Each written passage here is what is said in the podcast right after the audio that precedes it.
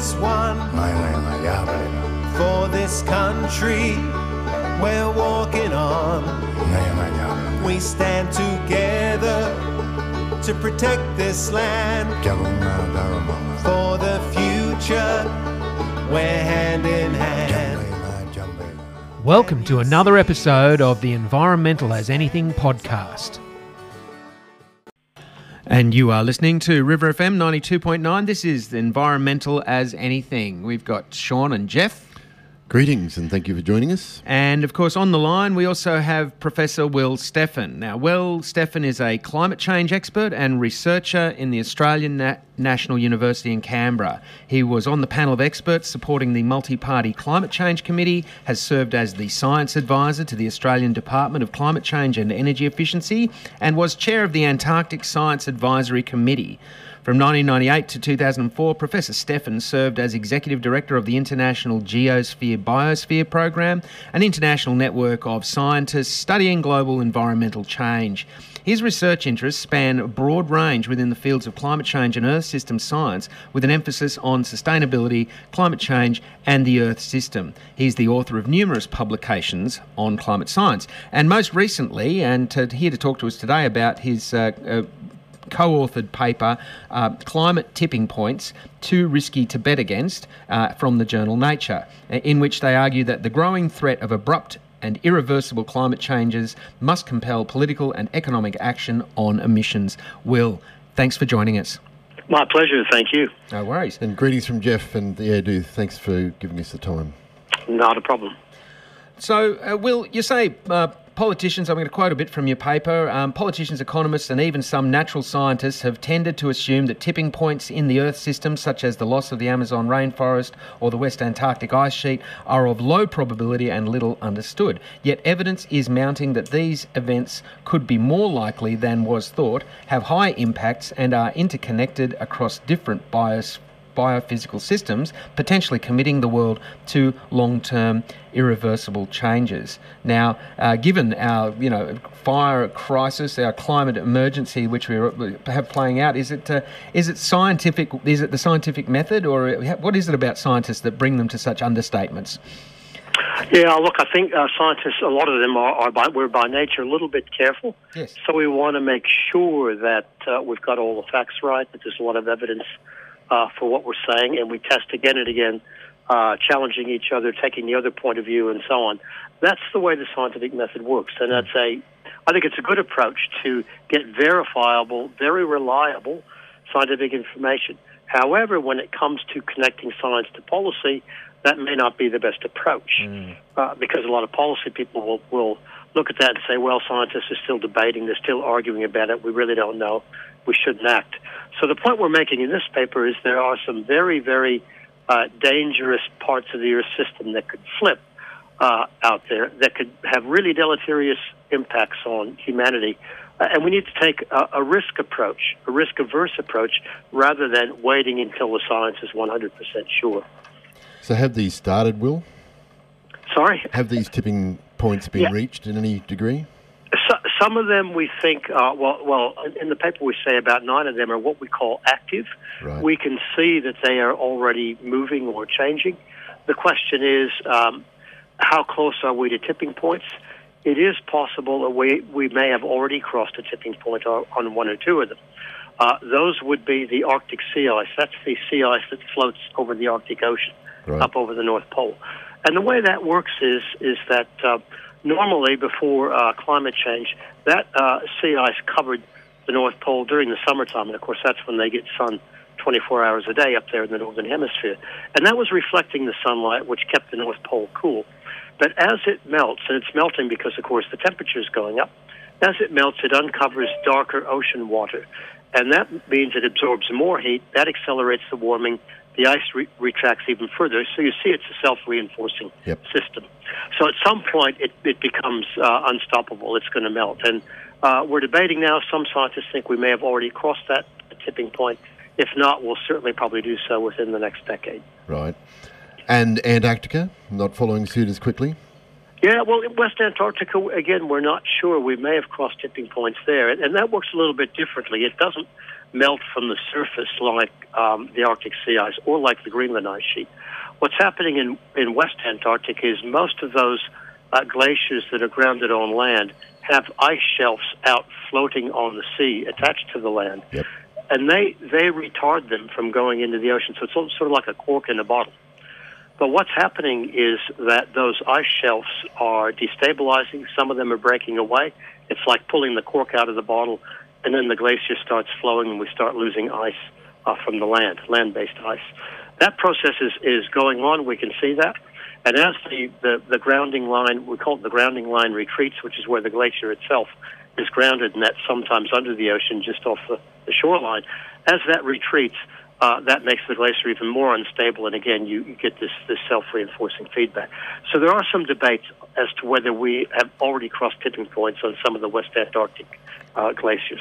Yes, and, and in your paper you talk about the difference between uh, different outcomes. Like if at, at 1.5 uh, degrees C, it could take 10,000 years for these crises to unfold, whereas above 2 degrees, it might take less than 1,000 years. And, and one can obviously extrapolate a similar sort of uh, uh, level of if it's 3 degrees, where are we at? So um, this is uh, this we ha- so there are options for us to take action still, aren't there? That's correct. So on, on these big ice sheets. Um, we may uh, cross a tipping point fairly soon, but the rate at which uh, these ice sheets move after they've crossed the tipping point is still somewhat uh, within our control, as you mentioned. Mm. So if we could keep the temperature rise between 1.5 and 2, we would slow down uh, how fast those ice sheets actually move. That's really important because they're they're uh, critical for sea level rise. They're one of the two major factors that are um, increasing uh, sea level. The other one, of course, is that the ocean water itself is, is heating up. Mm. Uh, so if we could meet the Paris targets, that would be, I think, a really important uh, achievement in terms of slowing the rate of sea level rise. If we go to a three or four degree world, that's going to vastly increase the rate at which those uh, polar ice sheets destabilize and significantly increase then the rate rate at which sea level goes up. Yeah, you talk in your paper about um, you know because of course all of these uh, terrible effects that we're seeing are, are a bit out of everybody's uh, control or even understanding for most people. But the thing that people do understand is that the policy settings uh, need to be right to be able to get this right. And that you've mentioned the simple cost benefit uh, climate economy models, uh, you know, aligning with the IPCC report. So in other words, warming must be limited to 1.5 degrees, requiring an emergency response. So it's it's about economics and policy, isn't it, that we're, where we need to take action. Absolutely, and that comment was actually aimed at some uh, very simplistic cost benefit analyses, which do not take into account nonlinearities or tipping points in the Earth system. One of them, I think, uh, suggested that the optimum temperature might be three degrees. Well, that would be disastrous, probably, because it would certainly tip several of these tipping points uh, would likely take the Earth system out of our control, and it would go to a much hotter temperature than three degrees. So what we're saying is this this approach of cost benefit analysis is basically useless uh, in terms of being uh, a significant or or a, or a reliable uh, policy tool when you're thinking about these strong nonlinearities, uh, these tipping points. The fact that if we get a tipping cascade, and we talk about the fact that these are linked and could lead to a cascade of tipping points, and that could take us to a much hotter world, even if our own emissions uh, would on their own stop at about two or two point five. We could end up at five or six instead. Yeah, and that's I, I, we were just saying before. Uh, Jeff and I were talking about this, and this, I, I, was saying before that non-linearity, that the the uh, the complexity systems uh, of systems uh, analysis, it, it, seems to me is is one of the big problems that people have when they come to uh, understanding these things. Certain people have a very linear view of how the world works, don't they? Yeah, and I think that's fairly common because uh, we've developed our societies, our economies, and so on uh, in the geological uh, epoch that the geologists call the Holocene. And although there's there's natural variability, which we're well aware of here in Australia, it's within limits, and and so. Um, we're getting used to the fact that a lot of the world we experience is somewhat linear uh, in terms of we put pressure on a system and it responds in a fairly predictable way. What we're saying now is we are already in, entering um, a climatic state which is becoming increasingly nonlinear, more difficult to predict. Surprising things happen. You get abrupt shifts. Uh, a good example of this, I think, are the uh, the bushfires that we are experiencing now ac- across the east part of the country. Yep. Um, those are, are unprecedented in their in their ferocity. They're they're they're, uh, they're occurring early in the season. They're very widespread. Uh, so in a way, that would be a, uh, an example, I think, of a local tipping point where we've crossed the uh, threshold of of, uh, of fire danger, fire danger weather, Yeah. uh, and that's what the experts, the fireys, are telling us that they haven't seen this sort of thing before too. So again, we're entering a world that's much more chaotic, uh, much more lo- nonlinear, much more dangerous, and much more difficult to predict. Yep. So we're just harking back um, to your terms there, non-linear, um, your mention of cascading. So this is sort of a synergy effect where one tipping point feeds into the next tipping point, which accelerates each other. Yeah, that's right. And, and, and this, um, this cascading effect can operate in a couple of ways. An obvious one, of course, is increasing the, the temperature, which actually then destabilizes another tipping point. Yes. Examples of that would be the permafrost, which is the frozen peat soil up in Siberia. As that starts thawing and emitting both carbon dioxide and methane, that heats up the planet. Uh, and of course, that then increases ice loss. So there's a, there's a direct effect there. But there's an even more subtle one, which is fascinating, and that's that as ice melts in the northern hemisphere, in other words, the Arctic sea ice, but particularly Greenland, as Greenland melts, it is um, flowing uh, fresh water onto the North Atlantic Ocean. Yes. And that sits on the surface because it's less dense than, than salt water. That has the effect of slowing down the north-south circulation uh, along the Atlantic in the Atlantic Ocean. The ultimate effect of that is actually trapping more warm water underneath the Antarctic ice shelves, which then increases their melting and destabilization. So there's a link via the circulation in the Atlantic between what happens to northern hemisphere ice and what happens in Antarctica. So that's a pole-to-pole link. That's a pole to pole link, and it operates via the ocean circulation in the Atlantic. Yes. Yep. Interesting. Um, I was just thinking too, with the fires sort of seeming to have passed some sort of tipping point. Not only here, we've got the boreal forests, and right across the world. Um, that must be putting an immense amount of carbon dioxide and and soot up into the air as well. Yeah, the, the statistics I've seen, for example, is in the Canadian forests, um, they've gone from being a net sink of carbon, uptake of carbon, uh, to being carbon neutral or even sources of carbon. That's happened over about a 30-year period, starting in the in the 1970s, 80s, uh, and it was a combination of fires, but also insect attacks. Uh, Yes. Because as those uh, as it warms up there in those far northern forests, uh, insect uh, populations boom, uh, and things like uh, uh, spruce bark beetles and budworms and so on. They attack the trees, make them more fire prone, and so on. So we see these complex ecosystem tipping points starting to occur too. So we've got a major problem because the economic modelists or modelling crew across the world um, like to work on cost benefit analysis and they love to work on the perpetual growth idea.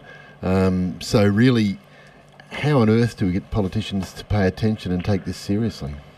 Well, I think I think we're at a point now where we need to use more direct action than we have in the past. A good example of that are the students Yes. uh, who are out on the streets uh, striking for climate, uh, climate action, and so on.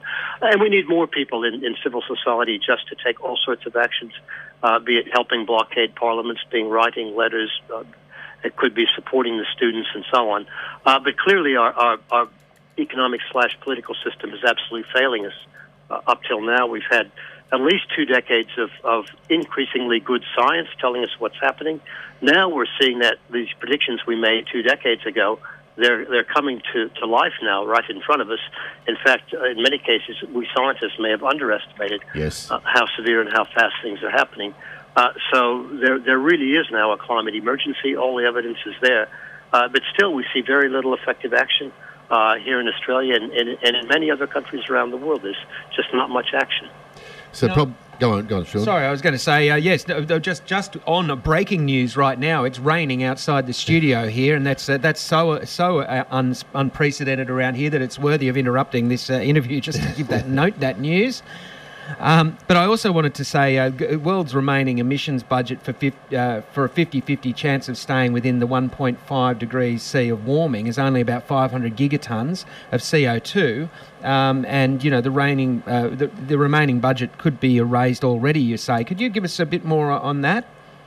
Yeah, well, when you look at these budgets, um, there are a couple of things you have to take into account. One is these budgets in general assume that you're going to reduce the concentration of the other greenhouse gases as fast as you do of CO2. So that's methane, nitrous oxide, um, and a few others.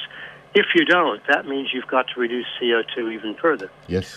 Also, these budgets do not take into account the feedbacks from the natural world. Uh, for example, permafrost. The IPCC does estimate that, but it's an offline number that you must subtract mm. from the budget if you want to take into a, account of, of that feedback. We've done our own estimates, and we published them last year, of some of these other feedbacks, like the boreal forests in Canada and Siberia, like the Amazon, and so on. Uh, and they at least double the, the, the amount of the, the, the amount of feedback carbon you're going to get uh, over and above the, the permafrost. So when you take those into account, that shrinks the budget very, very rapidly. Um, also, the budgets are based on an assumed uh, value for climate sensitivity, how sensitive the climate is for a given amount of carbon put into the atmosphere. Uh, that number now is being debated in the next uh, IPC, IPCC assessment. It may become a larger number. All of those would shrink the budget quite significantly. Mm. So, so the point is for, for 1.5, even a 50 50 chance, the budget is shrinking fast. It'll probably disappear within a decade. If you go to a two thirds chance of meeting uh, the 1.5, that budget's virtually gone already. Yeah, right. So we're, we're, we're already down to the wire of the 50 50 chance, as you say, and, and looking down the barrel of, uh, of, of, of, of, over, overshooting that if we don't act in the most, most uh, urgent manner imaginable. That's correct, and that's why that's another good reason why the, students who are saying we have a climate emergency. They're absolutely correct. Mm-hmm. So there's a global cascade, and, and you say, in our view, the clearest emergency would be if we were approaching a global cascade of tipping points that uh, lead to a new, less habitable hothouse climate state. You know, these cascading effects like a switch from rainforest to savanna or Arctic sea ice loss. Uh, so, what's what, what is the situation for the possibility of that, uh, that the cascade of tipping points now? Well, that's sort of the $64 question, and that's where we do need to do some more research. Mm. Um, my best guess now, um, looking at the literature, is I think it would be unlikely to uh, would be unlikely to initiate such a cascade if we could keep uh, temperature rise to 1.5 or below. We couldn't completely rule it out, um, but I think it would probably be less than less than 50-50, maybe quite a bit less than 50-50. Yep. If we go to three degrees, I think we're almost certain. I think that the cascade will have definitely taken off at three or well before three. So in between 1.5 and three is is really the question. Where where does that initiation of the cascade lie? Uh, we don't know, but um, as we say in the paper, it's really stupid to err on the side of danger. Well, you well, want to err on the side of safety, which means keep temperature as close to 1.5 as you can, temperature rise. Absolutely. I mean, as you say, atmospheric CO2 is already at levels last seen around 4 million years ago uh, in the Pliocene, uh, rapidly heading towards levels last seen 50 million years in the Eocene, when temperatures were 14 degrees higher. That was an alarming figure that I read. Yeah, certainly you don't want to go there. That's not a, a, a climate that's good for large mammals like Homo sapiens. What kind of world was, were we looking at at 14 degrees higher? Can you can you outline that, sketch that out no, for our listeners? I, look, I, that it's, it's even hard for scientists to imagine that. Yeah. Uh, certainly, um, 40 million years ago, there was no ice, mm. uh, surface ice on the planet. Mm. Uh, so that means that all of Antarctica is gone. That means all of Greenland is gone, and so on. Uh, obviously, it takes a while for that to um, to disappear. But if you're going up above five, six degrees toward 10 degrees, that's going to happen reasonably fast under those conditions in, mm. in geological terms. Mm. Um, the, the, the biomes around the planet would be totally different in terms of where where the biosphere, uh, where the big biomes like the forests, um, the grasslands, the savannas, where they are. Um, I suspect that, that at that temperature, fires are going to be very common uh, which means that you're not going to have many standing forests that are there for long periods of time. Sea level would be about 60 to 65 meters higher than today. Um, probably storminess would be much worse than we have today. Uh, but it's really hard. It's even hard for us to imagine what a 14 degree warmer world might actually look like. Yeah, it is, isn't it? I find that quite quite alarming just to, to reading through your article, suddenly confronted with that idea. But um, you know, so you, also say if damaging tipping cascades can occur and a global tipping point cannot be ruled out, then this is an existential threat to civilization. No amount of economic cost-benefit analysis is going to help us. We need to change our approach to the climate problem. And uh, you're saying act now. In uh, in our view, the evidence from tipping points alone suggests that we're in a state of planetary emergency. Both the risk and urgency of the situation are acute. So you then go on to define the emergency. Can you talk us through that a little bit? Yeah. So so what we're doing is we're looking at two things. One is we're looking at the nature of the risk itself. So that's um, the combination of the probability of something happening, like loss of the Amazon forest, for example, and the damages that would occur uh, if that happened. So, and that, that's a fairly common way, for example, that insurance companies would look at. They would look at uh, the chance of something really bad happening, and then if it did happen, uh, what are the damages? As a combination of those two factors that would uh, allow them to make an assessment of risk. Mm. But the, the other part of the equation that we look at is is um, how much longer do we have to intervene on some of these? In other words, at what point do these things tip and we can no longer intervene? And then we look, compared to that, what is the reaction time uh, that we actually have left ourselves? So that means at what time can we actually get greenhouse gas emissions to net zero? Mm. So that would be our reaction time. And the earliest that most people think would be around 2050. So that means practically our reaction time is about 30 years. Right. So when we look at tipping, some of these tipping points, like the Arctic sea ice, like coral reefs, and so on, the time we have left to intervene to save them is much less than 30 years. Yeah. That's true for coral reefs. It's true for the Arctic sea ice. Therefore, we've probably lost control over them, and they're going to tip no matter what we do. Mm. So the other interesting ones, though, are Greenland, which may have a, a intervention time left of 25 to 30, 35 years, so about the time we've got left. Hmm. Um, Amazon, maybe we don't have that much time. That could be 15 or 20 years. Right. So um, we've got to make assessments of what these intervention times are for these various tipping elements. But of course, the problem is if there are enough of them with with uh, intervention times less than 30 years, uh, we may have already lost control. Yeah. So no time to waste. I got to say, uh, you know, 30 years ago, I was banging on doors for Greenpeace, telling people that uh, these tipping points were a possibility. Uh, you know, most people would getting get, giving me blank stares back. Uh, and and yet, uh, yeah, Greenpeace was saying this long before the IPCC uh, adopted these ideas. It seems that the uh, uh, the civil society uh, and and are, are, freer to to make extrapolate from these figures than you know the scientists are in general. Yeah, no, but it's interesting you say that. That the idea of tipping points has been around for a while, but I think that we've been, I think, partly um, focus too much on what the climate model projections are for a given amount of greenhouse gas emissions. And the, the reason that's a problem is that a lot of these so-called non-linearities or discontinuities or tipping points, uh, all these sort of tech, techie terms, those processes aren't in the climate models. So they tend to get uh, pushed aside when we look at what the projections are for temperature rise via given emissions. That's changing now because a lot of these tipping points now are being are, are, can be simulated in yeah. climate models, and when we do that, interestingly.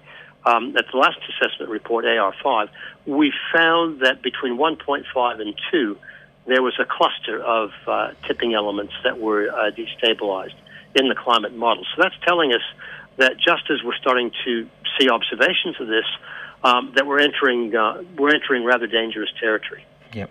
Well, so, to what degree are you and other scientists still being conservative? Do you think? I think that's starting to change. Uh, I think certainly in the assessment reports, just the way they're configured, in terms of uh, getting a consensus, that's going to t- tend to skew you toward the more conservative side of things. Yeah.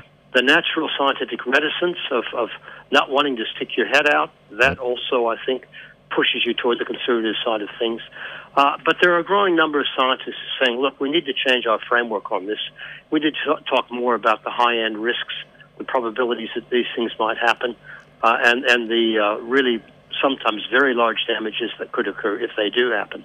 So I think there's a growing number of scientists who are saying we need to reframe how science intersects with the policy policy community and with the uh, with the public in general.